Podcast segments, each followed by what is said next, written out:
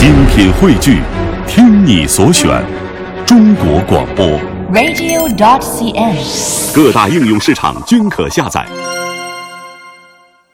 品读中华人物，启迪智慧人生。各位朋友，大家好，我是文燕。各位好，我是郑博。您现在正在收听的节目是来自于中央人民广播电台香港之声数码广播32台的《中华人物》。今天呢，我们带领大家走进的是烈士方志敏。1935年，曾经有一位坚定的共产党员，在与黑暗的最后斗争中，写下了这样的一段对新中国的憧憬。朋友，我相信，到那时，到处都是活跃的创造，到处都是日新月异的进步。当这段憧憬如同一段准确的预言实现的时候，写下它的人已经献出了宝贵的生命。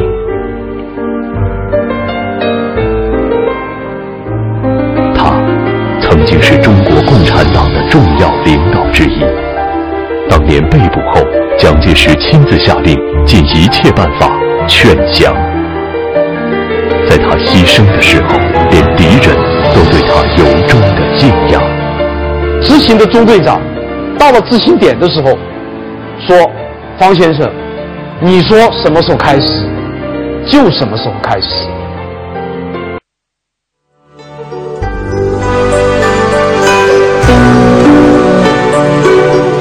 方志敏，江西省上饶市益阳县人，1922年8月加入中国社会主义青年团，1923年3月转入中国共产党。他把马克思主义普遍真理与赣东北实际相结合，创造了一整套建党建军和建立红色政权的经验。毛泽东称之为方志敏式根据地。1935年被捕牺牲。接下来，我们通过难忘的中国之声，一起来了解方志敏。目前的中国固然是江山破碎，国力民穷，但谁能断言中国没有一个光明的前途呢？不，绝不会的。我们相信可爱的中国，这是一个共产党人在监狱中写下的。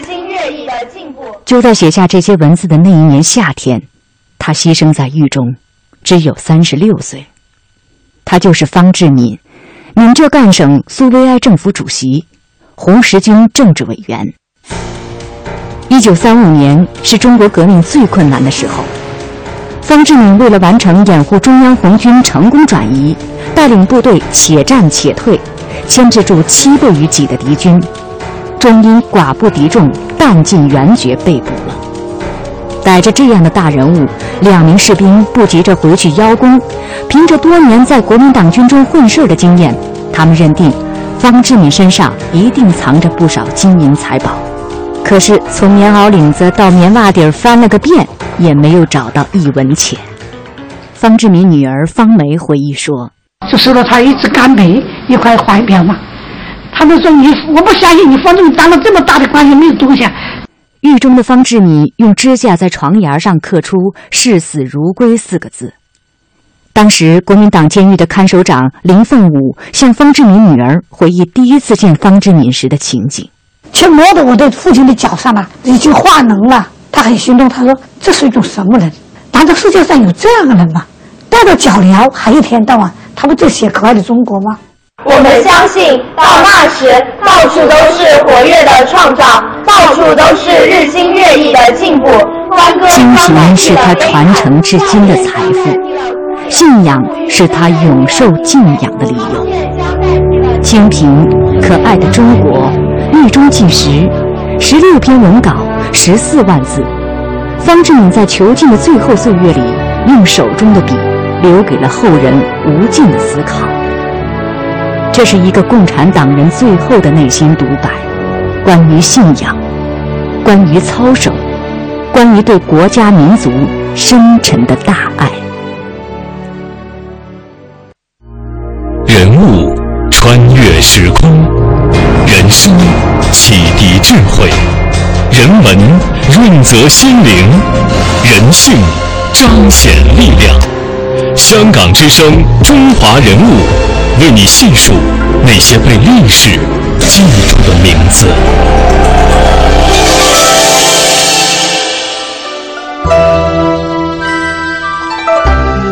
1900年农历的8月13号，方志敏出生在江西省益阳县的胡塘村。胡塘村是一个非常优美的地方，村前是两口水明如镜的鱼塘，一条小河流过村口的一座小桥，村后有一座土山，土山上长满了高大的枫树。虽然是一个风景优美的地方，但是呢，方志敏的家里边很穷，每逢春天家里都断了粮，缸里的一点粮食还是跟财主家借的。刚刚3、4岁的小志敏饿得肚子咕咕叫，小志敏拽着妈妈的衣襟儿，不断地嚷：“妈妈，我饿呀！”小志敏看见财主家的孩子吃的是白面馒头，仰着头问妈妈：“为什么财主家的孩子有馒头吃，我们家没有呢？”妈妈只好回答说：“人家财主命好，有地又有钱，咱们命苦，要啥没啥，孩子也跟着受罪。”小志敏听了还是不明白。同样是人，财主不干活不流汗都吃白馒头，爸爸累死累活都让儿子饿肚子，这是为什么？方志敏7岁的时候，爸爸向财主借高利贷，让他上了私塾。1918年的时候，北洋军阀段祺瑞卖国政府投靠日本帝国主义，激起了群众的极大的民愤。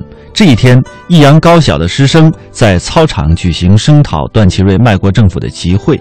当时的方志敏啊，他在平时的时候最敬佩的一位青年老师是刘老师。那个时候刘老师也登上了台子去演讲，他慷慨激昂地这样讲道：“卖国政府把我们的国家一片片出卖，日本帝国主义又要吞掉我们的神州，我们应该从自己做起，抵制日货。”这样说着，刘老师就把平时他用到的日本的牙粉、日本的脸盆都拿了出来，一脚踩碎啊，然后呢，把这个日本脸盆用石头也砸碎了。同学们都被刘老师的爱国行动所感染，方志敏抬腿跑到宿舍，把他铺的一床日本草席抱了出来，跑上讲台，点着了一根火柴，把日本草席点着了。他说：“我向刘先生学习，坚决不用日货。”那么接下来呢，我们也给大家来介绍方志敏抵制日货的故事。历史跨入1919年，严重的民族危机笼罩着中国。这一年，5四运动高举着民主、科学两面大旗，成为中国新民主主义的伟大开端。全国各地掀起了蓬勃的学生运动。这一年，也是20岁的瞿秋白和方志敏革命战斗生涯的光辉起点。1919年的瞿秋白已经在北京俄文专修馆学习。作为俄文专修馆的学生代表，他率领同学们参加了示威游行。为营救被捕的32名学生，他还领导俄文专修馆的同学参加了北京的总罢课。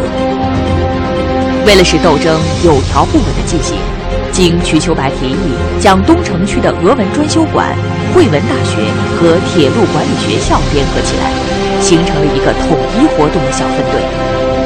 瞿秋白和郑振铎等学生代表一起将学生组成演讲团，积极开展讲演和抵制日货、提倡国货的活动，充分展示了他的领导才能。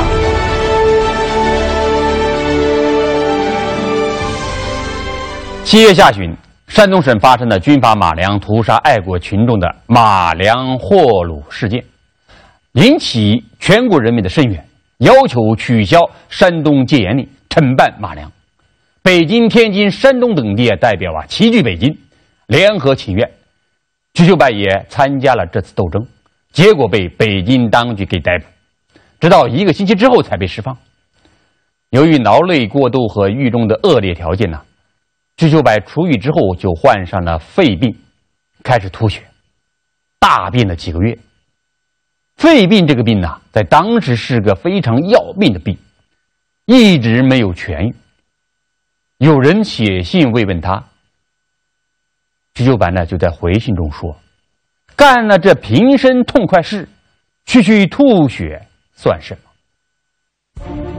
这一年秋，方志敏以优异成绩考入江西省立第1甲种工业学校。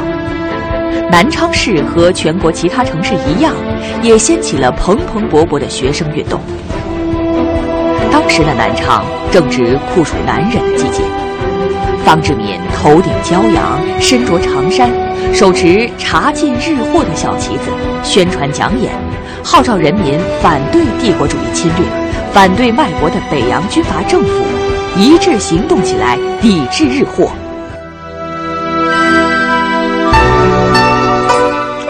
1919年的秋天，方志敏在南昌江西第一甲种工业学校上学。他当时阅读了《新青年》等这些进步的刊物，思想觉悟提高得很快。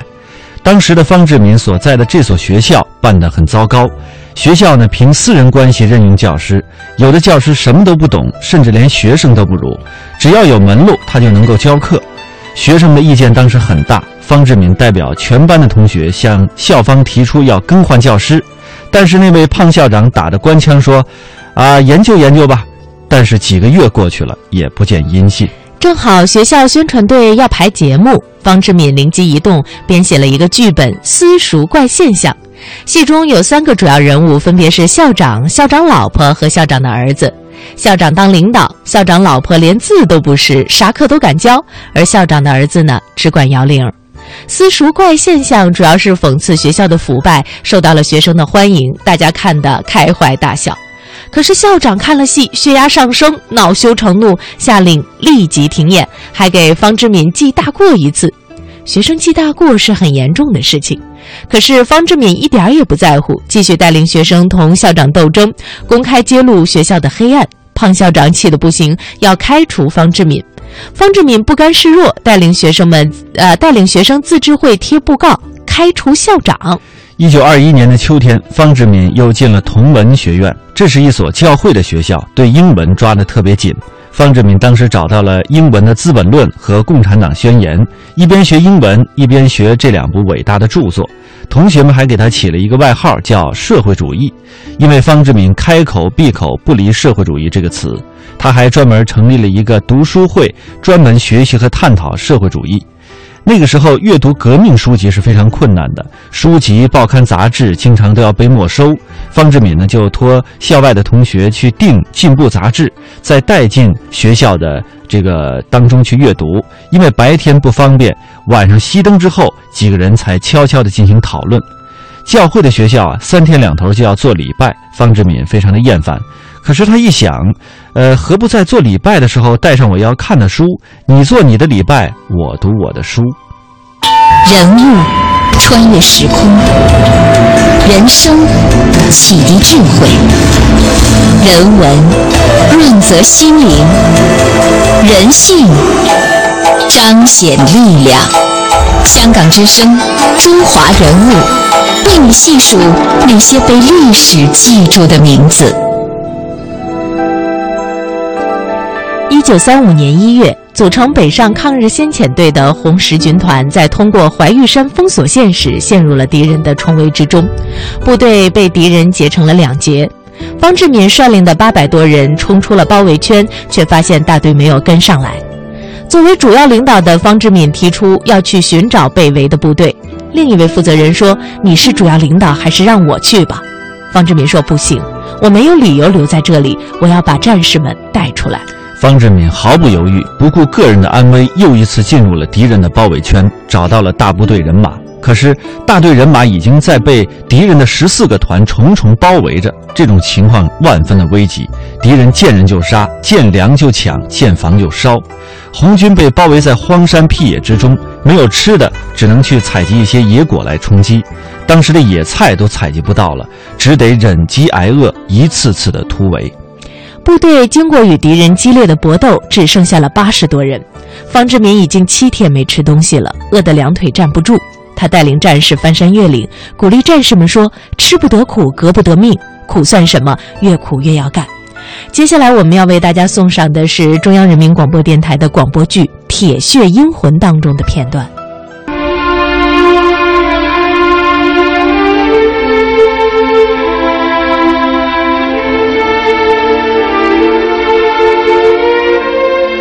朋友，中国是生育我们的母亲，你们觉得这位母亲可爱吗？我想你们是和我一样的见解，都觉得这位母亲是蛮可爱的。以言气候，中国处于温带，不十分热，也不十分冷，好像我们母亲的体温不高不低，最适宜于孩儿们的偎依。当他写下这篇文章的时候，正深陷牢狱，每天都有被杀害的危险。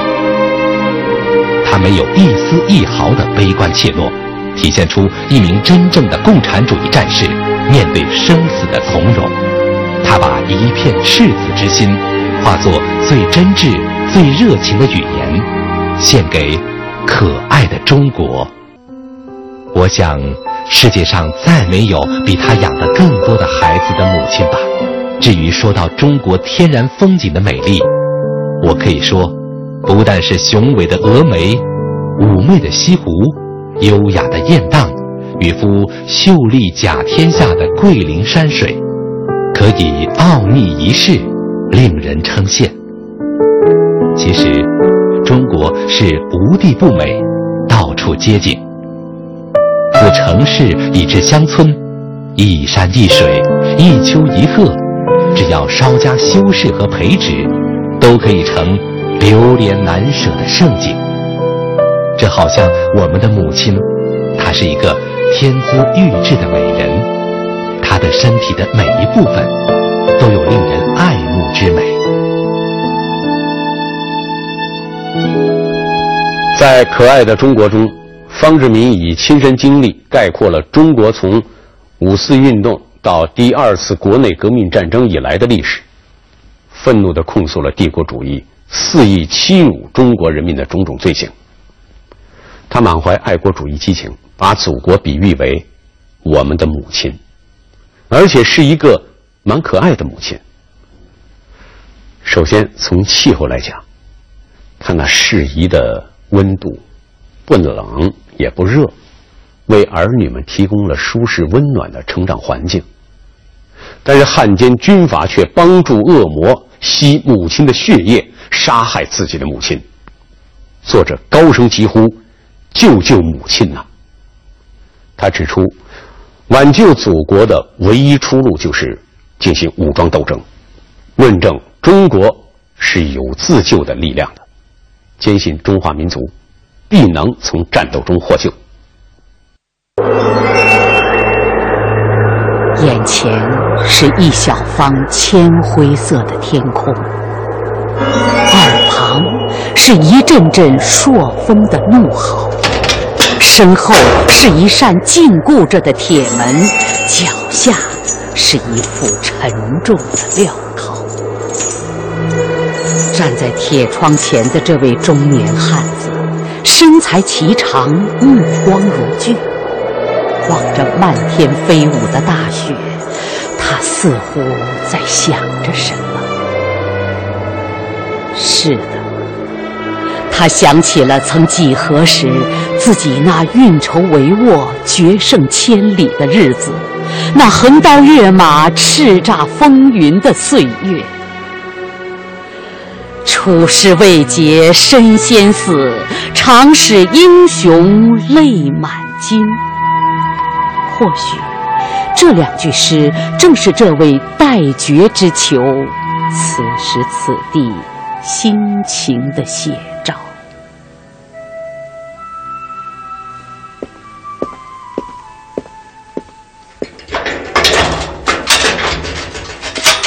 方先生，写好了吗？写什么？哦，钱处长让我来，问你，你是？我是军法处新招来的文书，我姓高。哦，我说怎么没见过你？以后我们就能经常见面了。我的办公室就在你的对面。钱处长让我顺便照顾你的饮食起居啊。照顾？我可是你们的囚犯呢。可你住的这是优待号，你不是一般的人物啊！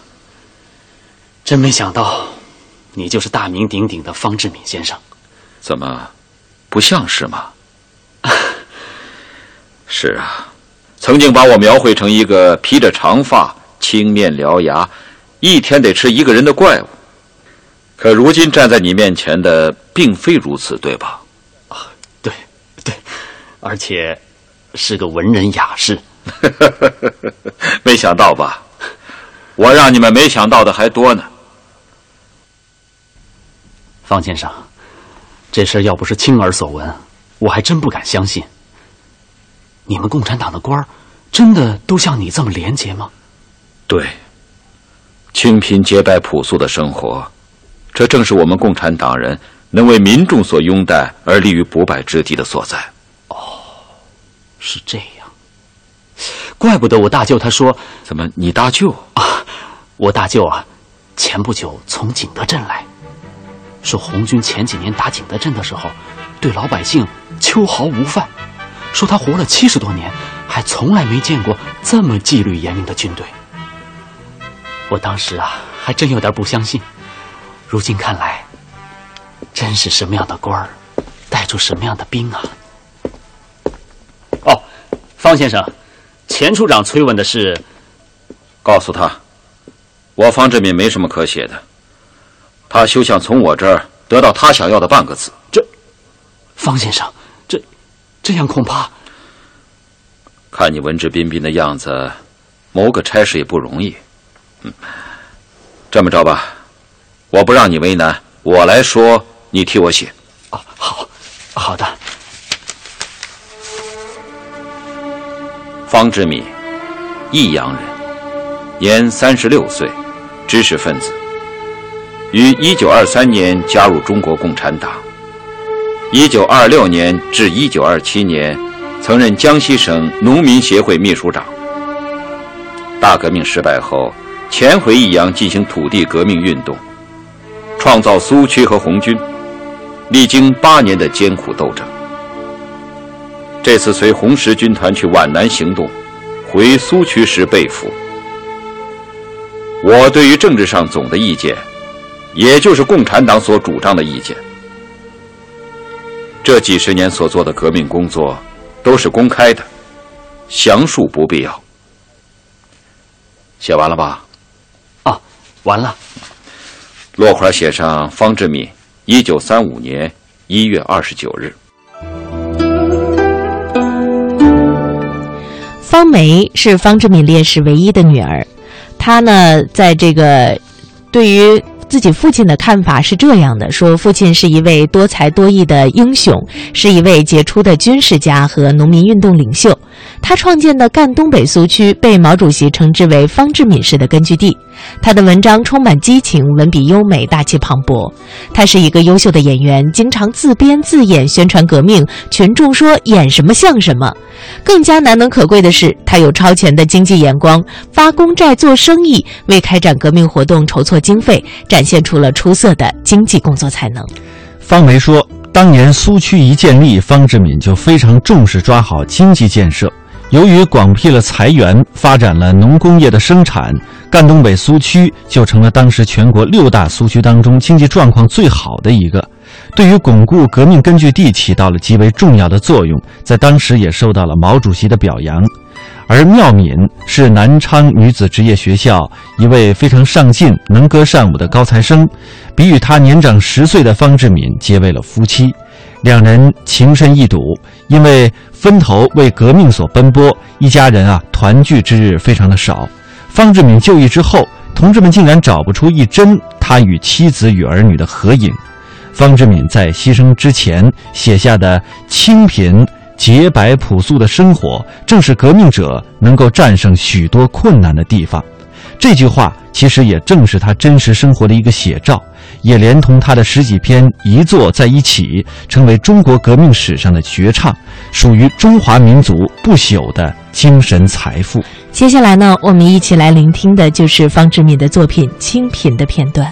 我从事革命斗争已经10余年了，在这长期的奋斗中，我一向是过着朴素的生活，从没有奢侈过，经手的款项总在数百万元，但为革命而筹集的金钱是一点一滴地用之于革命事业。这在国方的伟人们看来颇似奇迹，或认为夸张，而矜持不苟，舍己为公，却是每个共产党员具备的美德。所以如果有人问我身边有没有一些积蓄，那我可以告诉你一桩趣事。就在我被俘的那一天，一个最不幸的日子，有两个国方兵士在树林中发现了我，而且猜到我是什么人的时候，他们满肚子热望在我身上搜出1000或800大洋，或者搜出一些金镯、金戒指一类的东西，发个意外之财。哪知道从我上身摸到下身，从袄领捏到袜底，除了一只石表和一支自来水笔之外，一个铜板都没有搜出。他们于是激怒起来了，猜疑我是把钱藏在哪里不肯拿出来。他们之中有一个左手拿着一个木柄榴弹，右手拉出榴弹中的引线，双脚拉开一步，做出要抛掷的姿势，用凶恶的眼光盯住我，赶快将钱拿出来，不然就是一炸弹把你炸死去。你不要做出那难看的样子来吧，我确实一个铜板都没有存，想从我这里发洋财是想错了。我微笑淡淡地说：你骗谁？像你当大官的人会没有钱？那榴弹的兵士坚不相信，绝不会没有钱的，一定是藏在那里，我是老出门的，骗不得我。另一个兵士一面说，一面弓着背重来一次，总期望着有新的发现。你们要相信我的话，不要瞎。中华人物被历史记住的名字，今天我们为大家介绍的是方志敏，也欢迎您在明天上午的9:30《中华人物》，我们再见，再会。